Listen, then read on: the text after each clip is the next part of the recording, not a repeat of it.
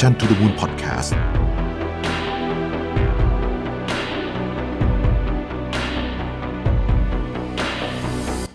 ส่งต่อความรักด้วยสินค้าราคาพิเศษจาก Mission to the Moon ครับ ลดสูงสุด 50%พร้อมเปิด pre-order ตุ๊กตาสมมูล พร้อมรับเทศกาลวันวาเลนไทน์เลย สั่งซื้อได้ตั้งแต่วันนี้ถึง 28 กุมภาพันธ์ 2566 ทาง Line Official at Mission to the Moon ครับ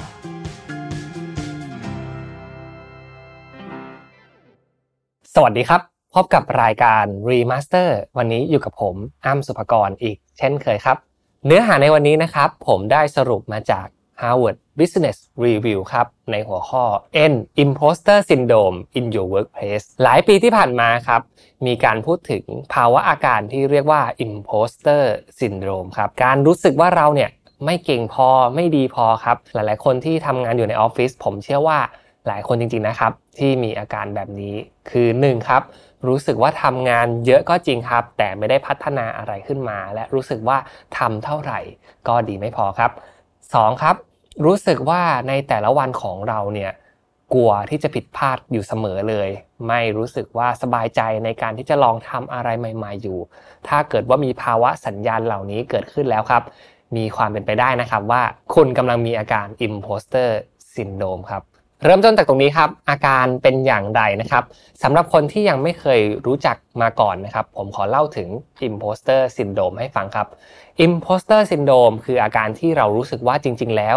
เราไม่ได้เก่งอะไรเลย ที่เราประสบความสำเร็จได้วันนี้นะครับ ก็เพราะว่าเรา โชคดีล้วนๆนะครับ และเรากลัวเหลือเกินที่คนอื่นจะรู้ความลับนี้เข้านะครับ กลัวมากๆเลยครับว่าเครดิตที่เราได้มาตลอดชีวิตการทำงานเนี่ยจะถูกจับได้ว่าเราเนี่ยได้มันมาเพราะแค่เราอยู่ถูกที่ถูกทางถูกเวลาโชคดีเท่านั้นเองนะครับ แม้จะนิยมเรียกกันว่าซินโดรม หรือว่าโรคก็ตามนะครับ แต่จริง ๆ แล้วอาการนี้ก็ไม่เข้าข่ายว่าเป็นโรคเสียทีเดียวครับ จึงเรียกความรู้สึกนี้ว่า imposter phenomenon ครับ จากวิจัยของ Harvard Business Review นะครับพบว่า 70%ของคนเราจะรู้สึกถึงอาการว่าเราไม่เก่งในช่วงเวลาหนึ่งของชีวิต อาจจะมาช้ามาเร็ว แล้วแต่คนแล้วแต่ช่วงเวลาแล้วแต่สถานการณ์นะครับ ต่อมาครับแล้วผลเสียที่ตามมาคือเรื่องอะไร ความข้องใจในตัวเองที่ส่งผลออกมา จะแบ่งออกเป็น 2 ประเภทครับ คือแบบ over achievement กับ under achievement นะครับ ชาว over achievement หรือว่าคนที่ประสบความสำเร็จเร็วๆ มาก ๆ ตั้งแต่อายุยังน้อยนะครับ ที่มีอาการ imposter syndrome เนี่ยมักจะข้องใจในความสามารถตัวเองตลอดเวลาครับ ไม่ว่าจะเป็นการประสบความสำเร็จมากเพียงใด หรือว่าการได้อะไรต่างๆ เข้ามาในชีวิตแล้ว พวกเขาก็จะรู้สึกว่ามันยังดีไม่พอ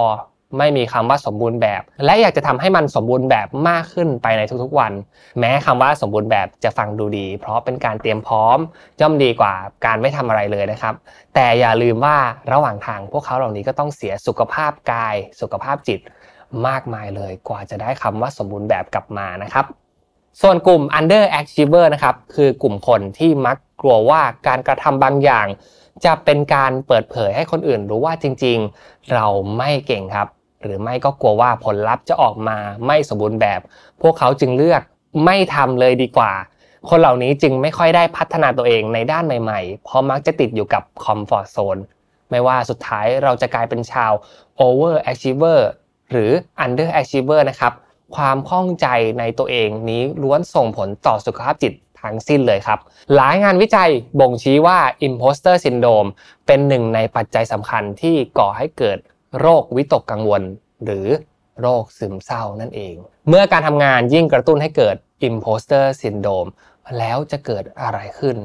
อืมคำถามนี้สำคัญมาก ๆ นะครับ ถ้าหากว่าเราไม่ตระหนักรู้ถึงอาการ imposter syndrome ให้ดีเนี่ย พอมารู้ตัวอีกที คุณอาจจะถูกกืนกินไปมากมายแล้วก็ได้ครับทำงานหนักเตรียมตัวเยอะ พยายามจนไม่พักไม่ผ่อนนะครับ ไม่มีใครได้ประโยชน์จากอาการเหล่านี้ของ imposter syndrome ไปมากกว่าโลกของการทำงานครับเพราะต้องยอมรับจริงๆครับว่าบริษัทหลายบริษัทนะครับคาดหวังให้พนักงานทำงานให้ได้ดีที่สุด คาดหวังในสิ่งที่สมบูรณ์แบบที่สุด หรือที่เขาเรียกกันว่านะครับ exceed expectation หรือทำงานออกมาดีเหนือความคาดหมาย แม้จะไม่ได้เป็นการพูดตรงๆนะครับ แต่เราย่อมรู้ดีว่าพนักงานที่ทำงานออกมากลางๆ ตามมาตรฐาน คือพนักงานที่ไม่ได้โบนัส เงินรางวัลคอมมิชชั่นหรือค่าอินเซนティブสิ่งเหล่านี้ล้วนเกิดมาเพื่อสร้างแรงจูงใจให้พนักงานเนี่ยทำงานหนักยิ่งขึ้น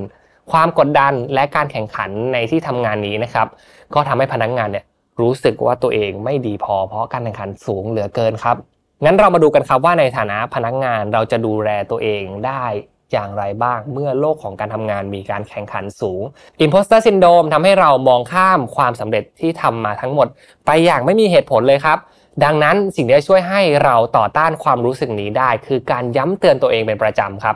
อย่างเช่น การจดบันทึกความสำเร็จของคุณ ทุกความพยายามและสิ่งที่คุณตั้งใจนะครับ จงจดมันไว้นะครับ และภูมิใจในตัวเองมาก ๆ ในทุกๆวัน อีกวิธีหนึ่งที่จะช่วยให้การใส่ใจตัวเองนะครับสำหรับคนที่เป็น imposter syndrome จากอาการที่ผมกล่าวมาเบื้องต้นนะครับถ้าว่าคุณตกอยู่ในวังวนของความรู้สึกไม่เก่ง จึงทำงานหนักให้ตัวเองเนี่ยรู้สึกดีขึ้น แต่ก็จบลงด้วยความรู้สึกว่าตัวเองก็ไม่ดีพอเช่นเดิมนะครับ เพราะว่ามันไม่มีจุดสิ้นสุดจริง ถ้าหากว่าเรายังวิ่งวนไปวนมาเช่นนี้นะครับสุขภาพจะย่ำแย่ลงเอาได้ เพราะฉะนั้นนะครับเราควรหันมาใส่ใจตัวเองกันมากขึ้น เหมือนที่เราใส่ใจงาน หรือใส่ใจคนอื่น ใส่ใจหัวหน้าของเรา ใส่ใจทีมงานของเรา หันสังเกตดูครับว่าอะไรที่กระตุ้นให้เราเนี่ยรู้สึกไม่ดีพอ และตั้งคำถามตัวเองครับว่าจะดูแลตัวเองอย่างไร หรือเมื่อไหร่คือเวลาที่เราควรยื่นมือไปขอความช่วยเหลือจากผู้อื่นนะครับ ในมิติต่อมาครับคือในฐานะบริษัทบ้างครับ แล้วบริษัทจะช่วยพนักงานอย่างไรได้บ้าง ต้องบอกว่าเทรนด์การทำงานในโลกเปลี่ยนไปเยอะมากครับ พนักงานหลังจากผ่านยุคโควิด มาแล้วนะครับ สุขภาพจิตเนี่ยย่ำแย่ลงนะครับ ทุกคนเนี่ยมองหาสิ่งที่เรียกว่า work life balance กันมากขึ้นนะครับ การอยู่ในวงเวียนวัฏจักรของการทำงานอย่างไม่มีที่สิ้นสุดเนี่ยเป็นสิ่งที่ทุกคนอยากจะก้าวออกมา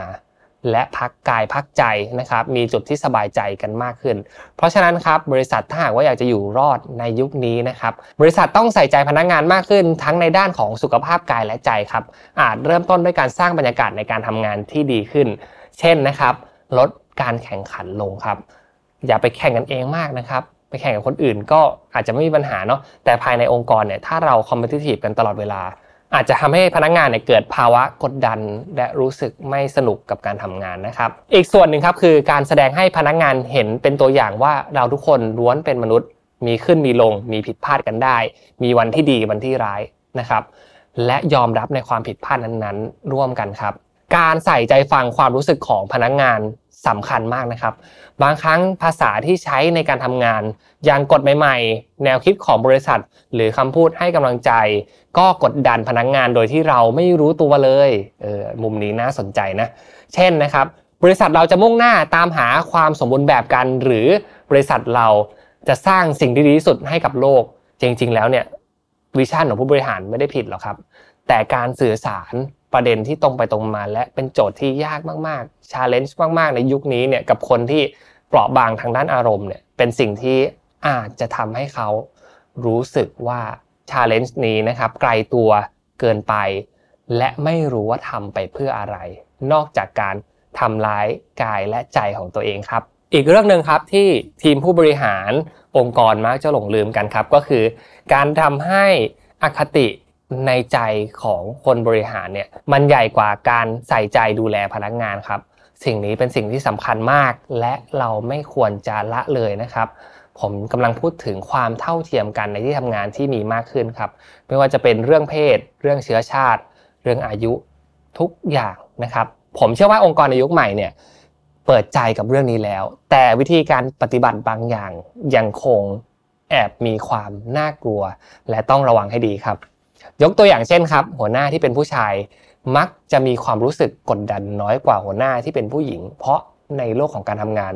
มี role model ชายให้เลือกเอาเป็นแบบอย่างเป็นจำนวนมากครับ ความหลากหลายนี้ทำให้ CEO ชายนะครับมีอิสระในการเลือกรูปแบบการทำงานหรือการวางตัวครับ ในขณะเดียวกันเราลองมาย้อนมองกลับกันนะครับลองเปิดใจฟังก่อน CEO หญิงณปัจจุบันกลับมีแบบเดียวเท่านั้นนะครับ ซึ่งเป็นหญิงมั่นใจในชุดสูทเนี้ยบ รองเท้าส้นสูง มือซ้ายถือ Starbucks มือขวาถือ MacBook เออนี่ภาพชัดเจนมากเลยนะด้วยข้อจำกัดเรื่องเพศนะครับ ผมคิดว่าจะเป็นยังไงนิสัยอย่างไรนะครับ เป็นคนที่มีภาพลักษณ์เป็นอย่างไร มันไม่สำคัญหรอกครับ มันสำคัญที่ว่าเราให้คุณค่าและให้เกียรติกันในที่ทำงานมากน้อยแค่ไหนตั้งหากด้วยข้อจำกัดที่มาพร้อมเพศเชื้อชาติหรืออายุนะครับทำให้คนบางกลุ่มรู้สึกกดดัน กว่าคนอื่นครับ อย่างน้อยที่บริษัทก็ควรจะช่วยให้กำลังใจ และทำความเข้าใจต่อความท้าทายของกลุ่มคนเหล่านี้ให้เจอนะครับ หากช่วงเวลาเหล่านี้กลายเป็นช่วงเวลาที่เราต้องมานั่งอมทุกข์และเรารู้สึกว่าเราเนี่ยเก่งไม่พอสักทีนะครับ คงจะดีไม่น้อยครับ ถ้าวันนี้ความสุขสามารถที่จะมองหาได้ทันทีทันใด โดยการปรับแนวคิดปรับ mindset ของตัวเอง ใส่ใจกับความรู้สึกของตัวเองมากขึ้น